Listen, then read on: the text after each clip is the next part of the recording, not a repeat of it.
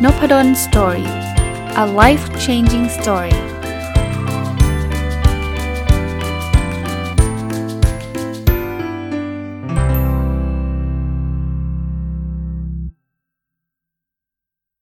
สวัสดีครับ ยินดีต้อนรับเข้าสู่นพดล Story Podcast นะครับ วันนี้ผมอยากจะหยิบเรื่องของ burnout หรือภาวะหมดไฟเนี่ยมาชวนคุยนะ ที่มาที่ไปต้องต้องขอ refer ถึงหรือว่ากล่าวถึงนะครับ คือวันก่อนเนี่ยผมได้เชิญท่านอาจารย์ดรเจนิเฟอร์ชมโนวานิชจากคณะจิตวิทยา จุฬาลงกรณ์มหาวิทยาลัยเนี่ยมาบรรยายใน class OKR Consulting ของผมนะครับ ก็ เนื่องจากว่าเวลาผมทำ OKR เนี่ยหลายคนก็มี concern ว่า เอ๊ะมันจะทำให้คนเหนื่อยไปไหมทำให้คน burn out หรือเปล่าอะไรเงี้ย ผมก็เลยคิดว่าจะเป็นประโยชน์กับ OKR แชมเปี้ยนนะครับ ที่ที่ผมเป็นที่ปรึกษาให้ในองค์กรเนี่ย ก็เลยเชิญท่านอาจารย์เจนนิเฟอร์มา แล้วท่านก็เลยบรรยาย ผมก็เลยจดโน้ตไว้ แล้วผมคิดว่าเรื่องนี้น่าจะเป็นเรื่องที่ดี นะครับแล้วอาจารย์ก็ก็พูดในที่บรรยายบอกว่า อาจารย์ทำวิจัยมาก็อยากให้เหมือนกับเป็นที่รับรู้กันในวงกว้างด้วยนะครับ ก็เลยขอนำมาฝากในในตอนนี้ไม่แน่ใจว่าตอนนี้จะจบหรือเปล่านะ เพราะจดโน้ตมาค่อนข้างเยอะเหมือนกันนะครับ แต่เริ่มเลยนะครับ คืออาจารย์เริ่มต้นบอกว่าเวลาเราพูดถึงความเครียดเนี่ยมันมีความเครียดอยู่ 3 แบบ ความเครียดแรกเรียกว่า good stress good stress ก็คือความเครียดที่ดี ส่วนใหญ่เป็นความเครียดที่น้อยถึงปานกลาง คือคนเราเนี่ยถ้ามันไม่เครียดแล้วมันจะไม่ทำอะไรเลยครับ เพราะนั้นเนี่ยความเครียดเล็ก ๆ เนี่ยดีครับ มันทำให้เราตั้งใจทำงาน อย่างเช่น นักศึกษาเนี่ยถามว่าสอบเครียดไหมเครียด ดีไหมดี ถ้าเครียดมันไม่เยอะมากอะ่ะ เพราะทำให้เด็กหรือนักศึกษาเขาอ่านหนังสือนะครับ อันที่ 2 คือ tolerable stress คือความเครียดที่พอทนได้ อันนี้เริ่มมากแล้วนะ แต่มาชั่วครั้งชั่วคราวครับ มาเป็นระยะเวลาใดเวลาหนึ่ง เขาเริ่มจะมองหาวิธีการหาคนช่วยหาคนสนับสนุน อันนี้เขาเรียกว่าเหมือนความเครียดปานกลาง tolerate ก็คือพอทนได้นะครับแต่ความเครียดที่ไม่ดีเลยคือเขาเรียกว่า toxic stress toxic stress เป็นเป็นมากครับ แล้วเป็นเวลานานด้วย อันนี้เริ่มมีผลต่อร่างกาย อาการเบิร์นเอาท์เนี่ยมันเกิดจาก toxic stress นะครับเป็นความเครียดที่ไม่ค่อยดีสักเท่าไหร่กับสภาพ จิตใจสภาพร่างกายของเราวันนี้มันมีภาษา 2 ภาษานะครับ คือ burn out กับ brown out ต่างกันยังไง brown out เนี่ยท่านอาจารย์เจเนฟเฟอร์เรียกว่าภาวะหมดใจ brown out เนี่ยมันคือขาดความสนใจในงานหรือไอเดียใหม่ๆอะไม่ไม่ค่อยสนละไอดงไอเดียช่างมัน ไม่กระตือรือร้น มันจะแบบแบบเซ็งๆอะ brown out ผมผมถามอาจารย์ เจนิเฟอร์ว่ามันเป็นสภาวะที่ก่อน burn out หรือเปล่านะครับอาจารย์เจนิเฟอร์บอกมีมีมีมีแนวโน้มเป็นแบบนั้น คือเริ่มไม่ค่อยสนใจไอเดียอะไรเท่าไหร่ ไม่กระตือรือร้นนะครับอะไรพวกเนี้ยก็ก็จะเริ่มเป็น brown out แต่ถ้า burn out หมดไฟเนี่ยเขาเรียกเหนื่อยล้าทางอารมณ์นะครับมันจะมี3 องค์ประกอบนะครับ อันแรกก็คือเหนื่อยล้าทางอารมณ์ อันที่ 2 คือถอนตัวจากงานครับ เฉยชามองคนเหมือนเป็นวัตถุแล้วอะนั่นนั่นคือ burn out ละอันที่ 3 คือขาดความสำเร็จในการทำงานส่วนบุคคลคือไม่เห็นประสิทธิภาพของตัวเองเลย แล้วถ้าเกิดเป็นแบบนี้เกือบทุกวันและเป็นระยะเวลาหนึ่งเนี่ยเราเรียกมันว่า burn out นะครับ อันนี้ก็จะได้เข้าใจคอนเซปต์ของ burn out นะครับ คราวนี้ลองมาลองมาเจาะมุมของ burn out ที่เมื่อกี้บอกว่ามีอยู่ 3 อย่างเนี่ย มันคืออะไร สาเหตุมาจากอะไรนะครับ ถ้าเป็นกลุ่มเหนื่อยล้าทางอารมณ์สูงเนี่ย ซึ่งเป็นกลุ่มที่เกิดมากที่สุดนะครับ มันมาจาก workload เยอะครับ งานมันเยอะมันเครียดนะครับ หรือมาจากการทำงานไม่ตรงความสามารถของตัวเอง ข้อที่2เนี่ยผมเคยเป็นครับข้อหนึ่งก็เคยนะครับ คือคือ workload เยอะก็เคยที่แบบสอนไม่หยุดงานวิจัยต้องส่งอะไรเงี้ยเคยนะแล้วก็เครียดนะกับทำงานไม่ตรงความสามารถก็เคยนะครับ ไปอยู่ในคณะกรรมการอะไรที่เราไม่ได้เชี่ยวชาญมากนักเนี่ยก็มีโอกาสที่จะมีความเหนื่อยทางอารมณ์นะครับอันที่ 2 คือถอนตัวจากงานเนี่ยคือ ไม่ค่อยมีความสัมพันธ์กับเพื่อนร่วมงานครับคือไปแล้วก็แบบไม่มีใครเอาเข้ากลุ่ม ไม่มีใครคุยด้วยกินข้าวคนเดียวอะไรเงี้ยก็จะเป็นลักษณะ burn out แบบถอนตัวจากงาน อันที่ 3 คือไม่เห็นประสิทธิภาพของตัวเองก็คือ เขาไม่ได้รับ feedback จากหัวหน้าใดๆครับขาดการฝึกอบรมขาดการอะไรทั้งสิ้นแล้วเขารู้สึกว่าเขาไม่มีความสามารถอะสามอย่างนี้นะครับจัดการก็เราก็มีวิธีการจัดการหลักๆอยู่ 3 อย่างนะครับ อันแรกคือป้องกันกัน ลดสาเหตุของความเครียด เช่น เช่นเมื่อกี้เราพูดถึง workload เยอะเนี่ย ถ้าองค์กรไม่อยากให้พนักงาน burn out ก็ต้องพยายามบริหารจัดการเรื่อง workload ลง คนไม่พอหรือเปล่า ถ้าคนไม่พออาจจะต้องหาคนเพิ่มหรือหา part time มาช่วยทำอะไรเงี้ย หรือ sub contract ไปอะไรเงี้ย อันนี้คือป้องกันลดสาเหตุ อันที่ 2 คือบางทีเราก็ต้องให้ช่วยพนักงานรู้จักรับมือนะครับ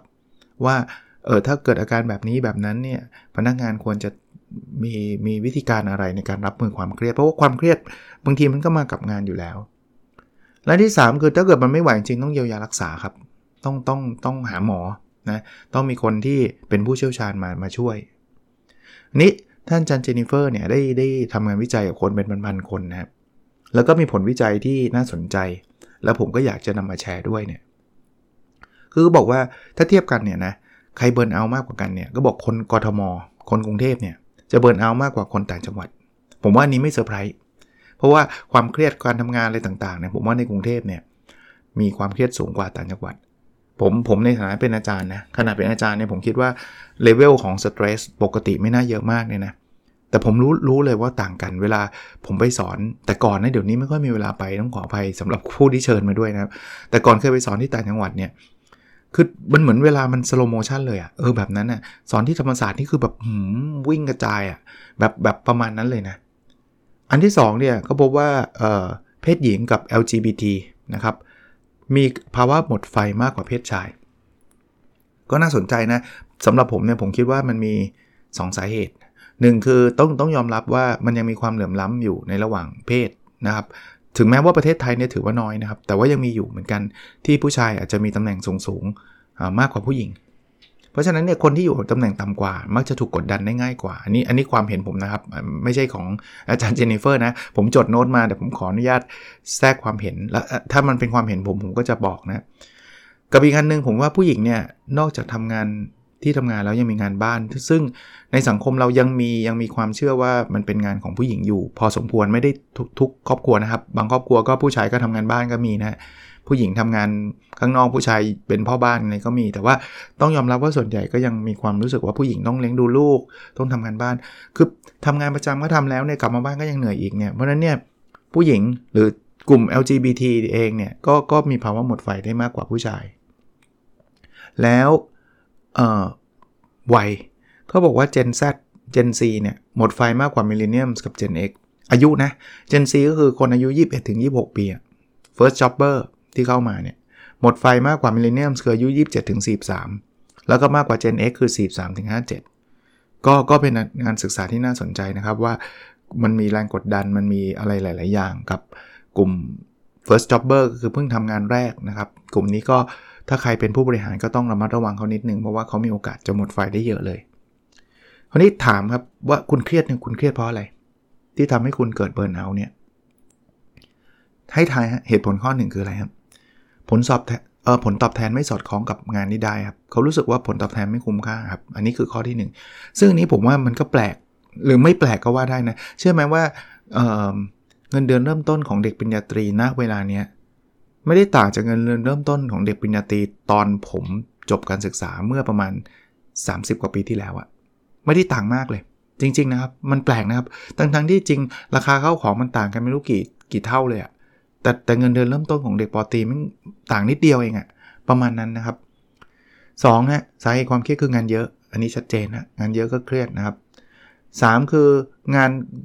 คือแบบไม่ชัดเจนอะว่ามันมันต้องทำอะไรยังไง 4. เขารู้สึกว่างานเขาคอนโทรลไม่ได้ ควบคุมไม่ได้นะครับ 5. เนี่ยเขาทำงานที่มันไม่เหมาะกับความสามารถเขา 6. นี่คืออื่นๆ มันมีหลายหลายหลายหลายเรื่องนะ เช่นนะเขาเครียดเพราะหัวหน้าผู้บริหารไม่ดี เขาเครียดเพราะว่านโยบายบริษัทไม่ดีนะครับ คือบริษัท care แต่ผลลัพธ์ไม่สนใจคนทำงาน หรือว่าเครียดเพราะเพื่อนร่วมงานไม่ดี เครียดเพราะว่ามัน toxic ในที่ทำงาน หรือเครียดตัวงานเองและอันดับที่7เนี่ยคือเขาเครียดเพราะว่าเขาไม่มีใครที่จะคุยได้เลยนะครับ อันนี้ก็เป็นความเครียดของเขานะครับ วันนี้มันมีประเด็นหลาย ๆ อย่างที่ผมจดมาแล้วน่าสนใจนะเขาบอกว่า เชื่อไหมเขาบอกว่าถ้าพนักงานเห็นว่าองค์กรไม่แคร์เรื่องสุขภาพจิตของคนเนี่ยพนักงานจะมีแนวโน้มหมดไฟได้มากกว่า องค์กรที่แคร์ความรู้สึกของพนักงาน ต่อให้งานมันเท่ากันนะคือสมมติงานหนักทั้งคู่เนี่ยแต่ องค์กรหนึ่งองค์กร A บอกว่า เรื่องคุณคุณก็ต้องทำอะไรเงี้ย แต่องค์กร B ก็คือสอบถามเฮ้ยเป็นยังไงบ้างเครียดหรือเปล่าอะไรเงี้ยสององค์กรเนี้ยในงานนั้นหนาเท่ากันแต่คนที่จะเบิร์นเอาได้เร็วได้ง่าย แล้วก็จะลาออกได้เนี่ยคือองค์กรแรกคือองค์กรที่เขาไม่แคร์สุขภาพจิตนะครับ คราวนี้เราพูดถึงความเครียดกันเนี่ยอาจารย์เขาก็แนะนำว่าเออลอง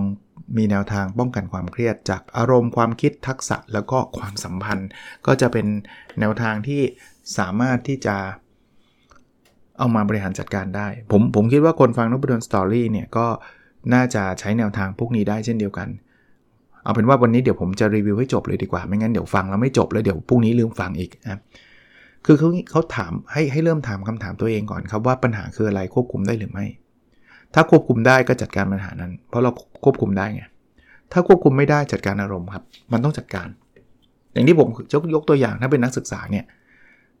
ตอนก่อนจะสอบอะควบคุมได้ก็ต้องอ่านหนังสือครับ ถ้าถ้ากลัวตกก็ต้องอ่านหนังสือบริหารจัดการ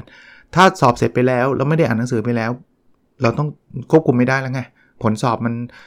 มันมันควบคุมไม่ได้ก็บริหารจัดการลมครับ ก็ต้องปล่อยวาง ปล่อยวางทำไงอะทำไงให้คนไม่เครียดนะ อาจารย์เจนนิเฟอร์เล่าบอกว่า รับมือกับจัดการอารมณ์เนี่ย อาจจะใช้วิธีการเขาเรียก mindfulness ฝึกสติ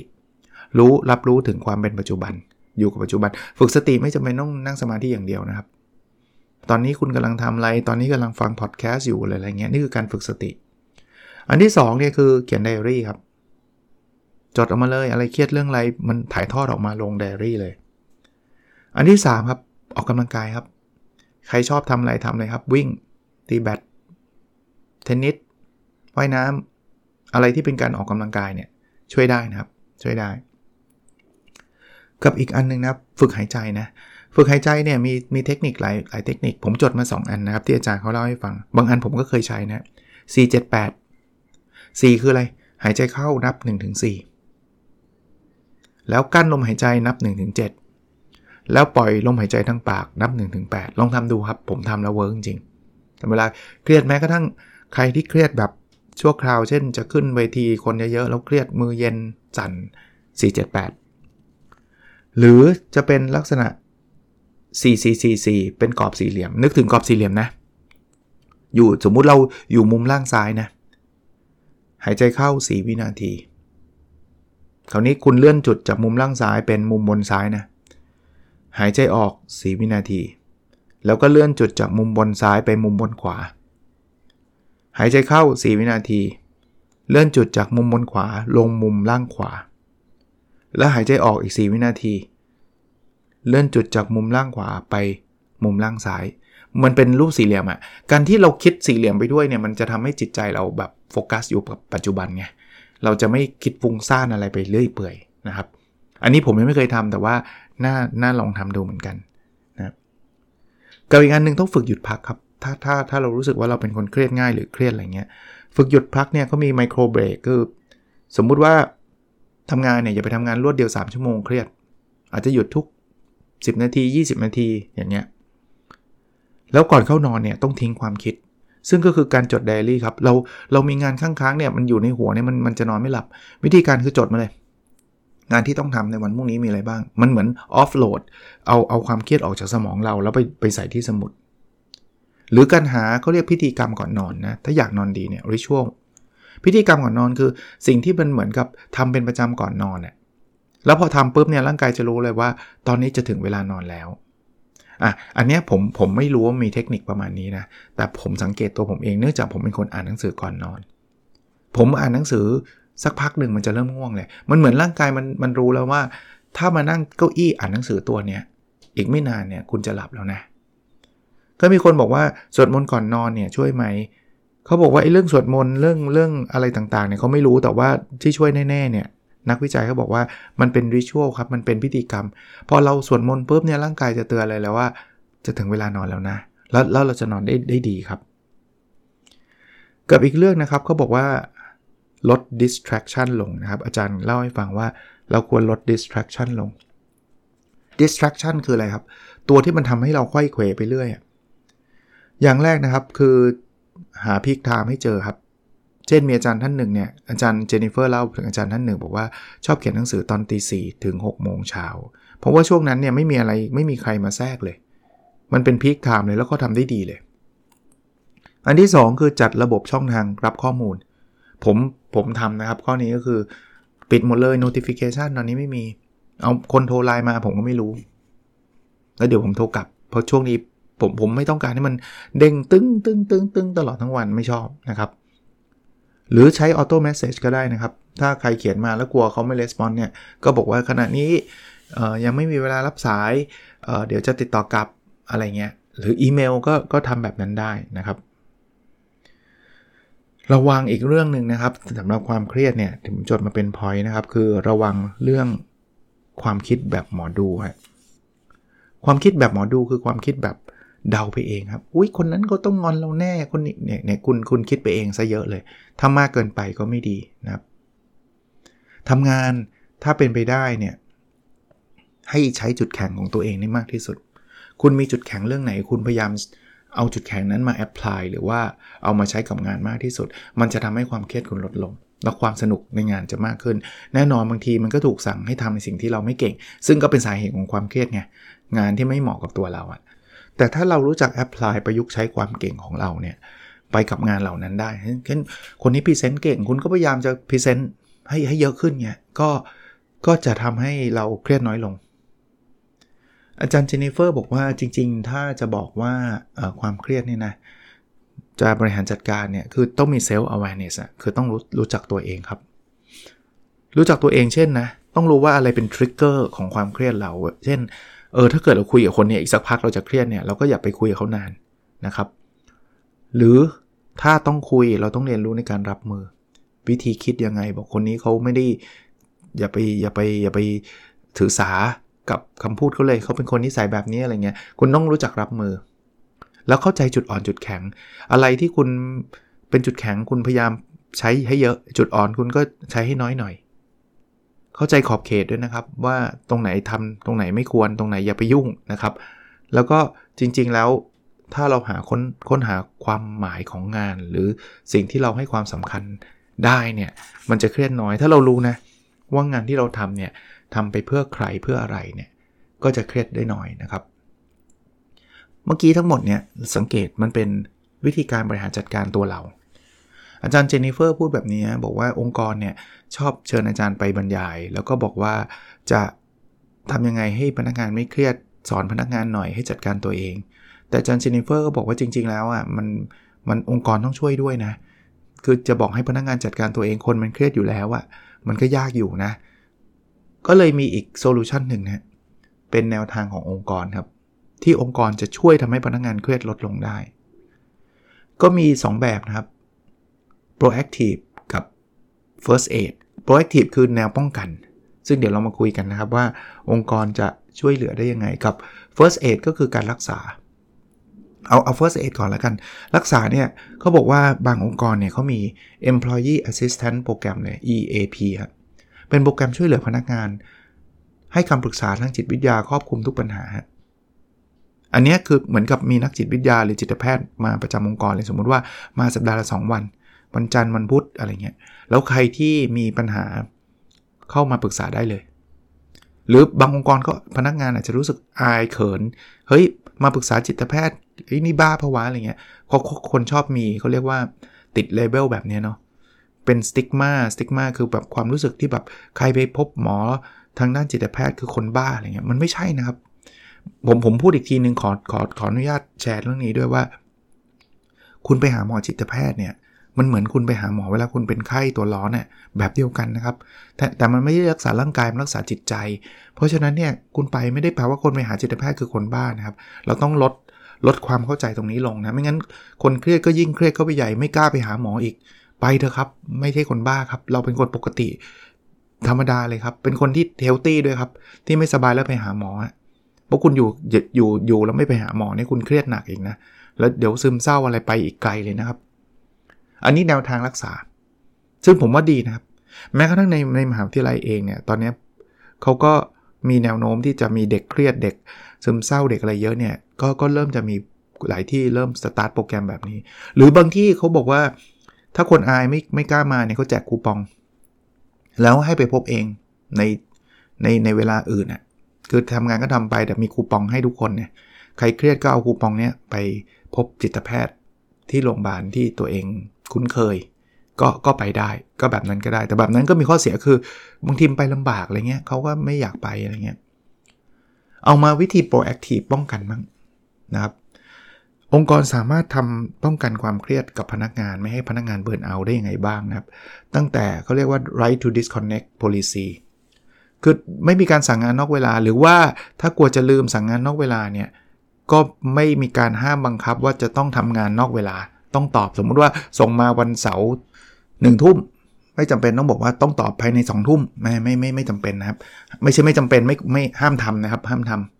อันนี้ผมผมผมบอกเสมอนะตัวผมเนี่ยบางทีผมก็กลัวลืมแหละเอาตรงๆ ผมก็เป็นหัวหน้าใช่ไหมผมก็ส่งไปที่ทางเจ้าหน้าที่ว่าเอออันนั้นอันนี้อันนู้นแต่บางหลายหลายครั้งผมจะบอกนะว่าวันจันทร์ก็ได้นะ ที่ที่ส่งมากลัวลืม ไม่ใช่หลายกลัวลืมนะครับแต่วันจันทร์ก็ได้อะไรเงี้ยก็ต้องมีนะครับ flexible work arrangement นะเข้างานสายเลิกงานช้า หรือว่า work from home พวกนี้ช่วยได้นะครับ proactive คือคือป้องกันไม่ให้เกิดความเครียดได้นะครับ ใช้เวลาอย่างสบายใจหลายที่เนี่ยคือแบบลาไปโดนเพื่อนกันแน่กันแหน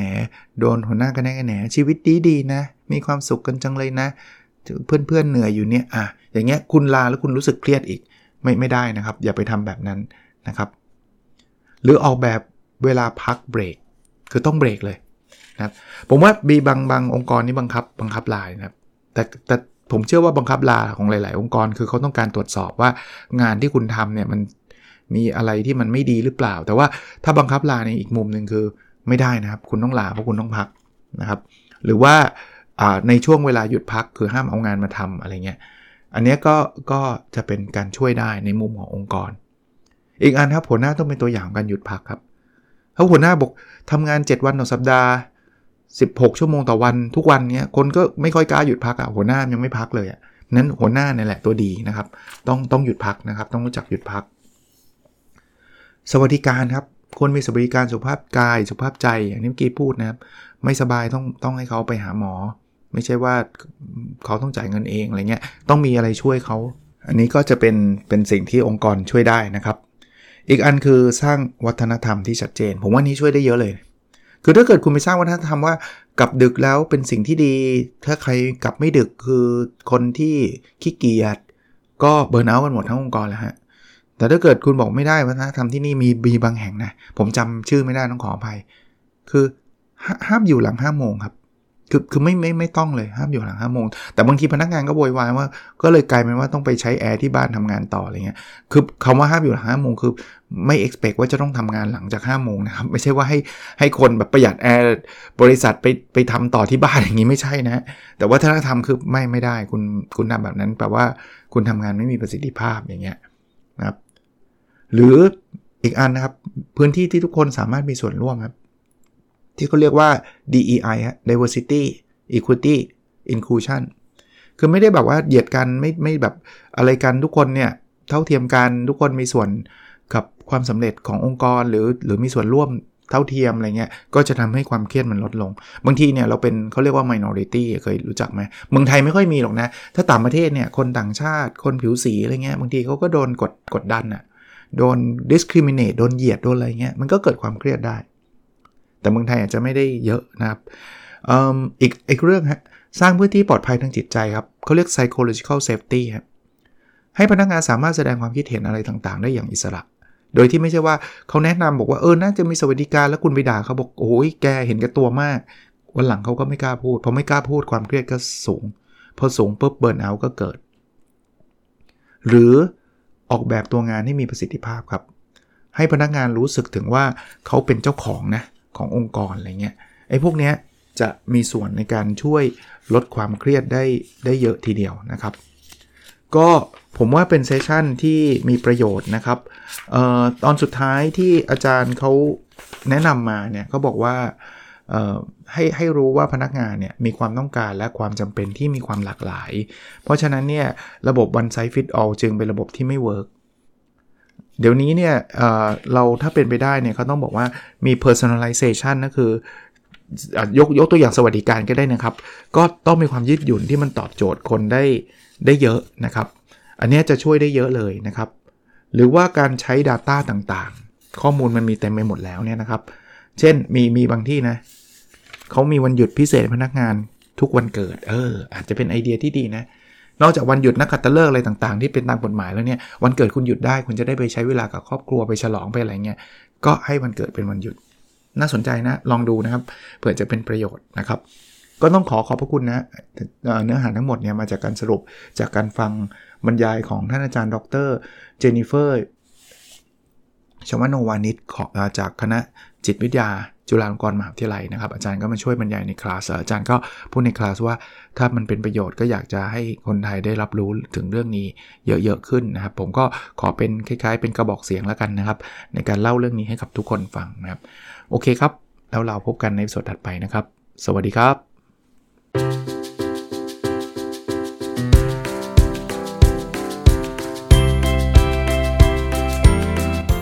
n o p a d o n Story a life changing story